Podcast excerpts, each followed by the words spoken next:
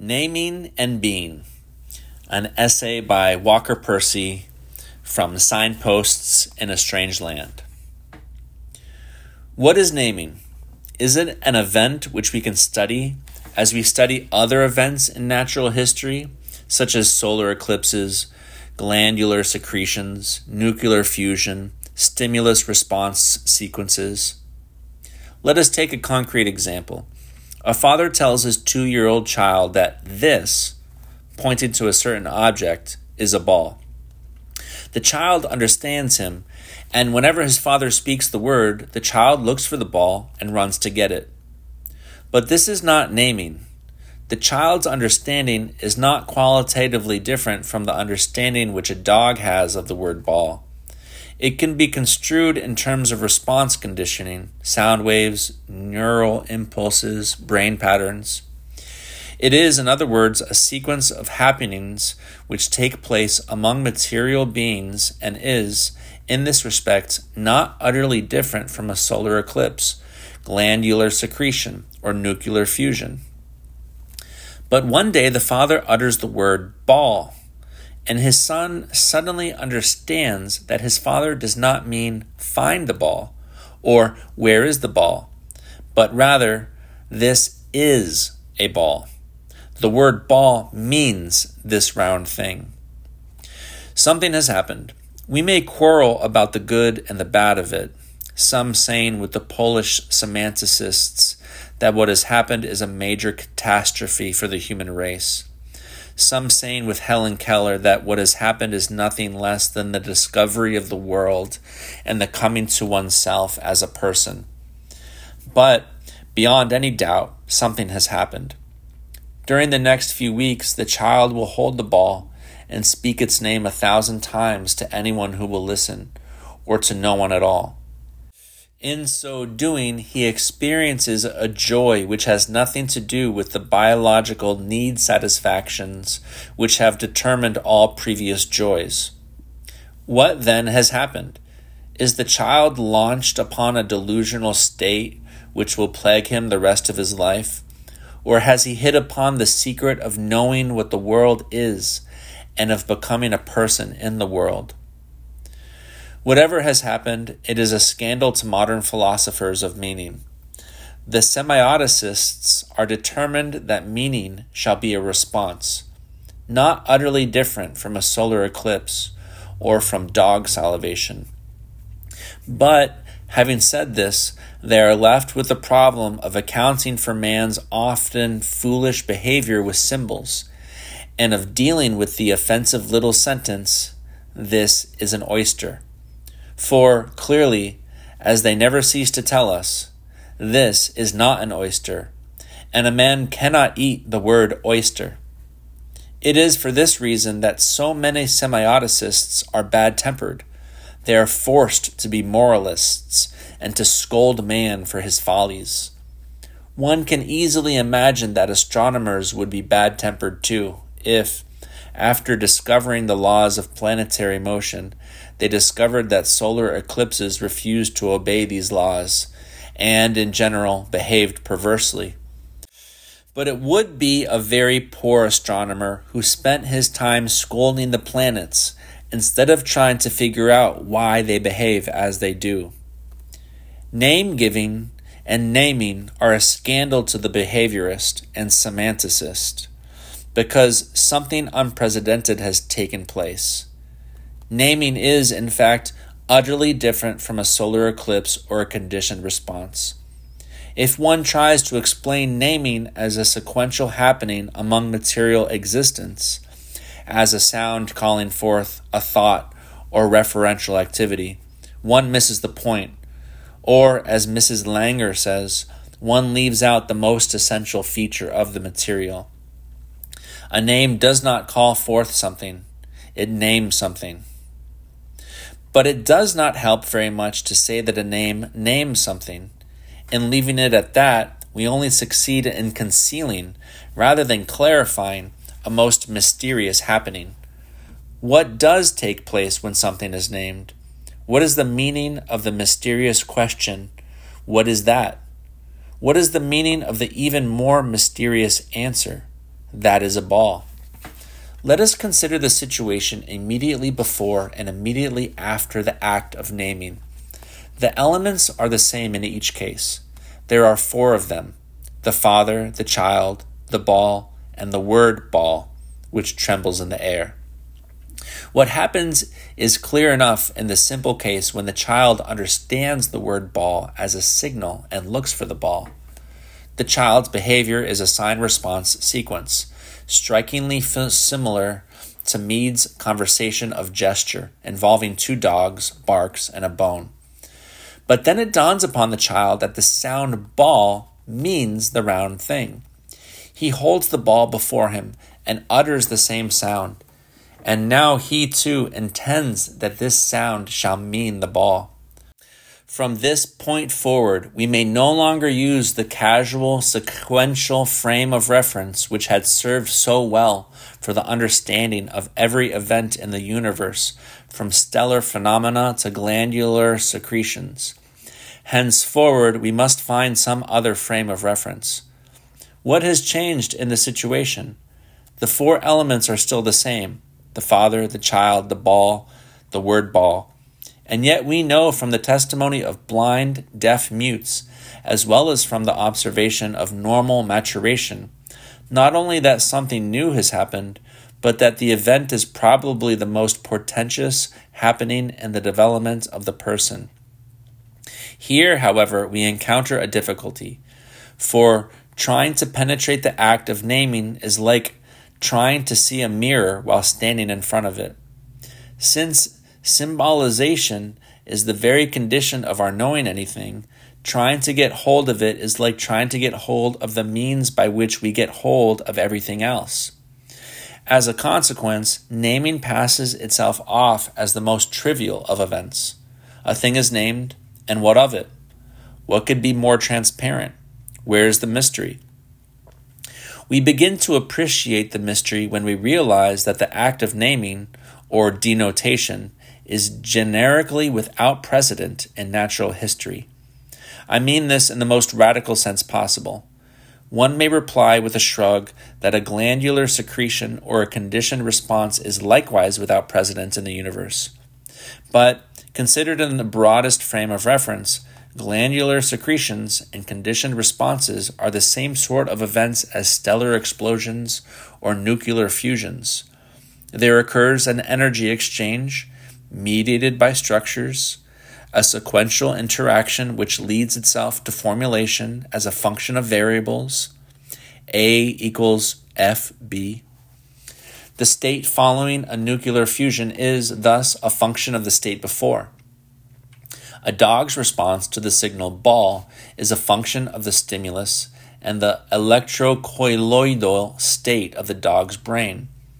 But when one names a thing or understands from another that a thing is so named, the event can no longer be interpreted as a causal function. Something has happened, to be sure, but it is not an interaction. It is something utterly different, an affirmation.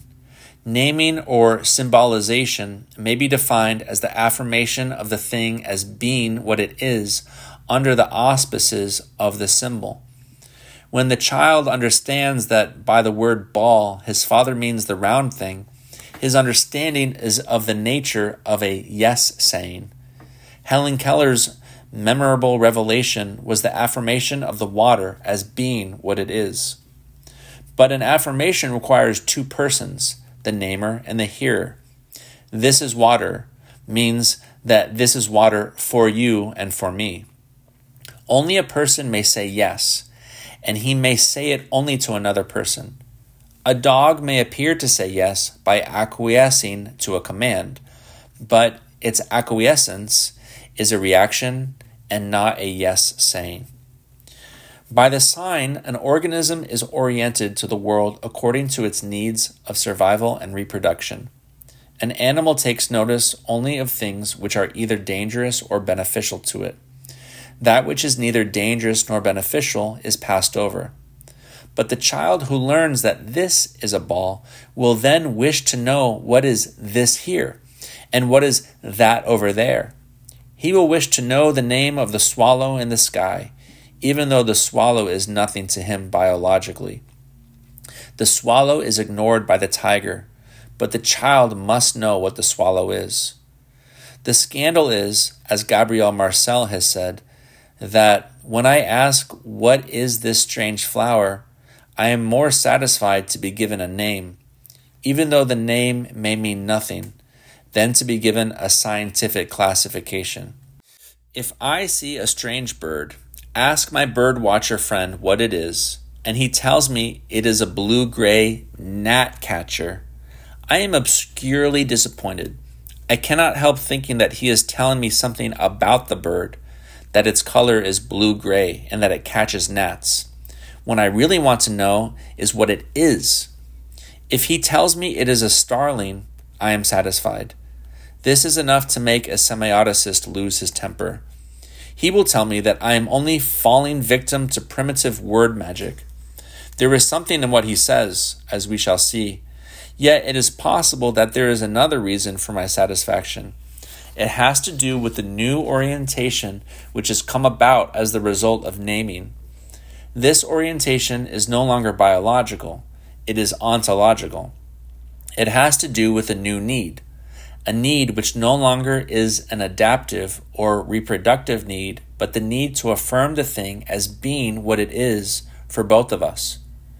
But how can a bird, a flower, be affirmed? It can be affirmed only by means of a name.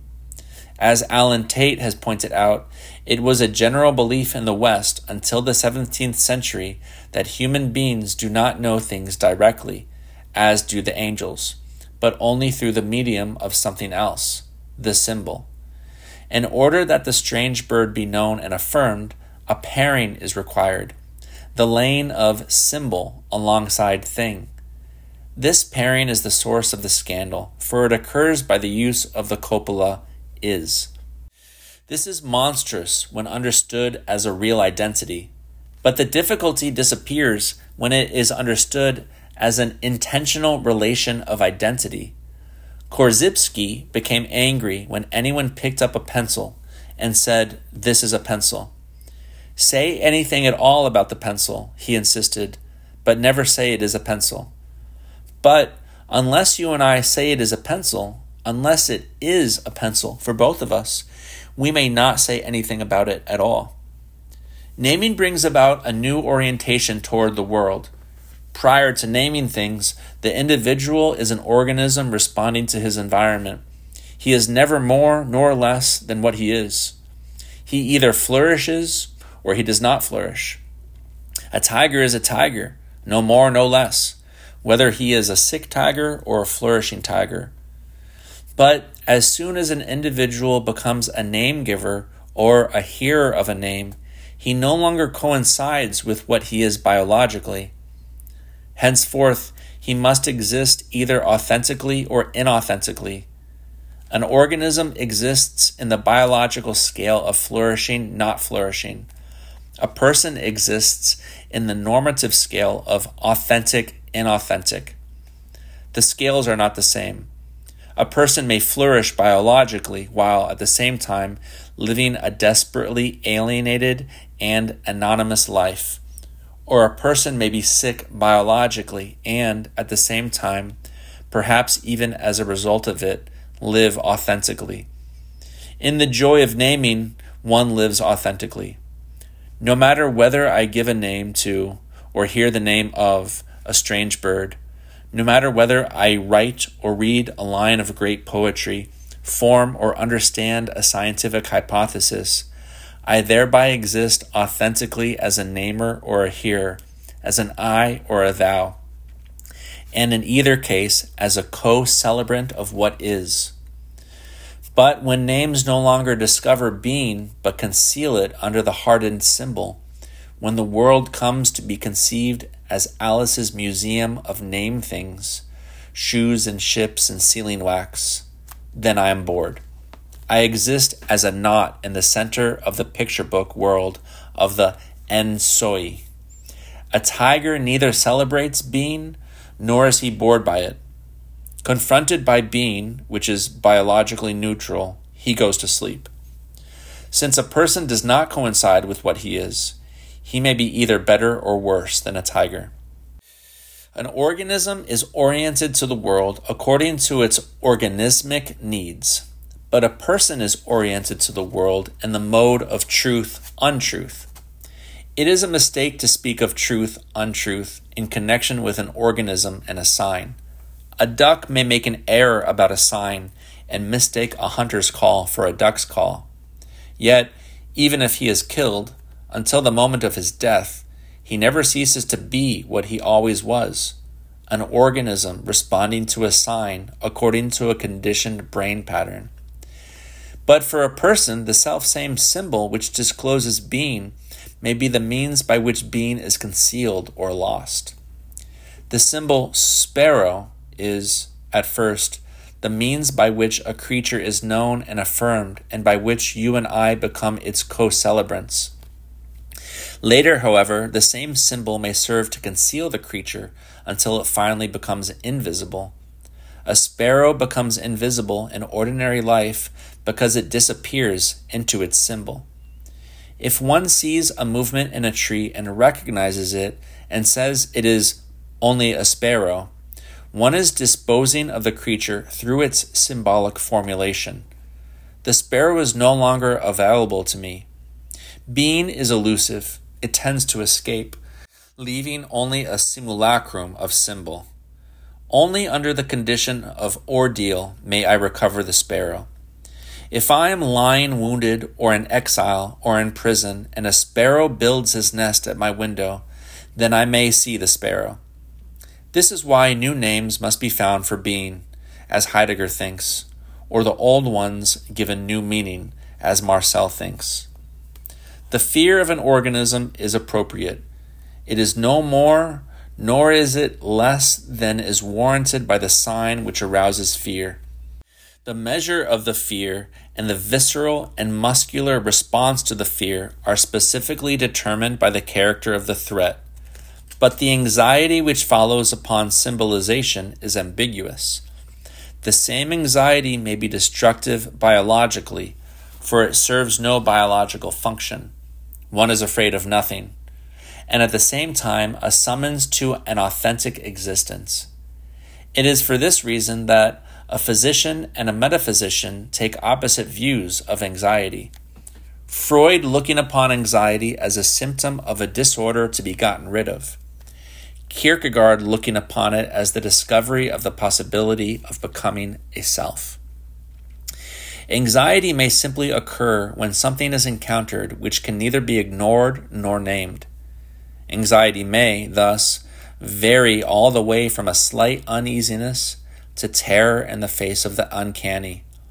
A strange bird may cause a slight unrest until it is named, but the appearance of a three masted trading schooner in place of the usual two masted one may provoke terror among Melanesian islanders.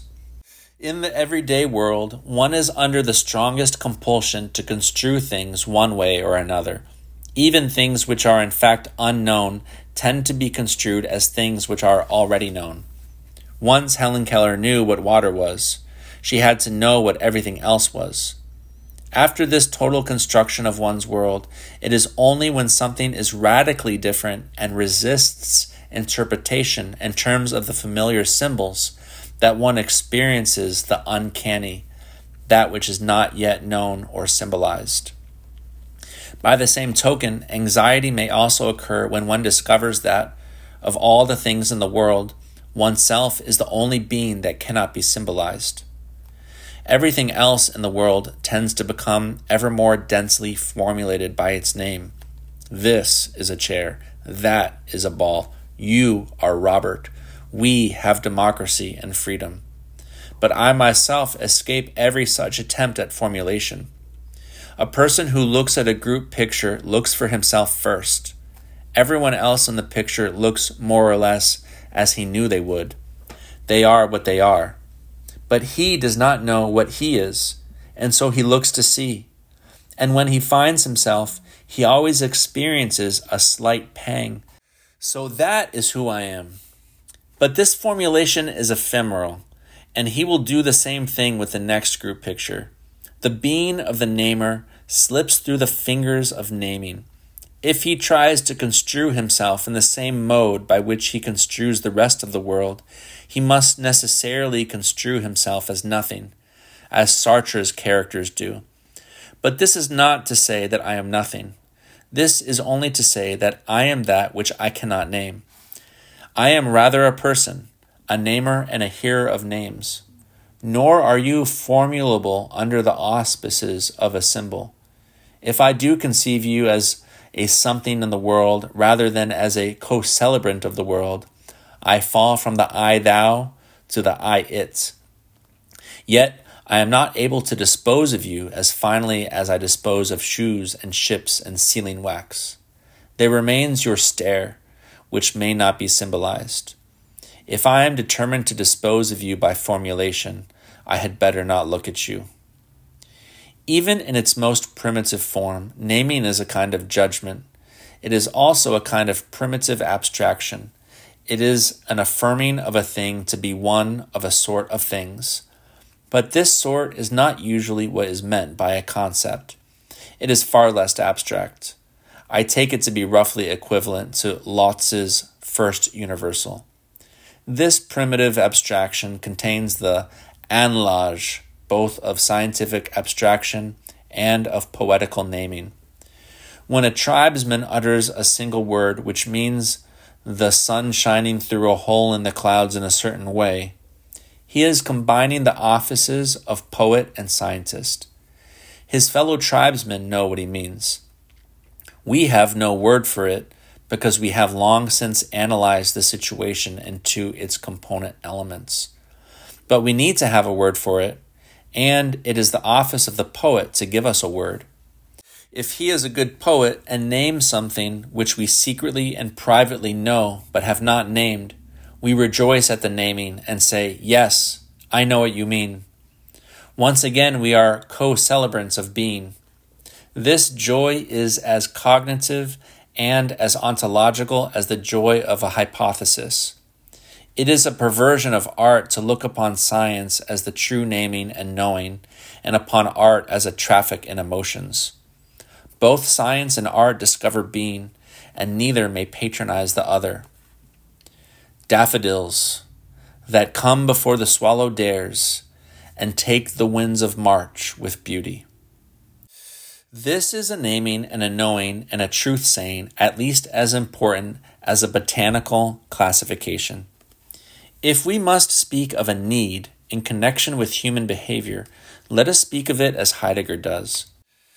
The need is to preserve the truth of being no matter what may happen to man and everything that is. Freed from all constraint, because born of the abyss of freedom, this sacrifice is the expense of our human being for the preservation of the truth of being and respect of what is. In sacrifice, there is expressed that hidden thanking which alone does homage to the grace wherewith being has endowed the nature of man in order that he may take over in his relationship to being, the guardianship of being. Martin Heidegger, Existence and Being, 1960.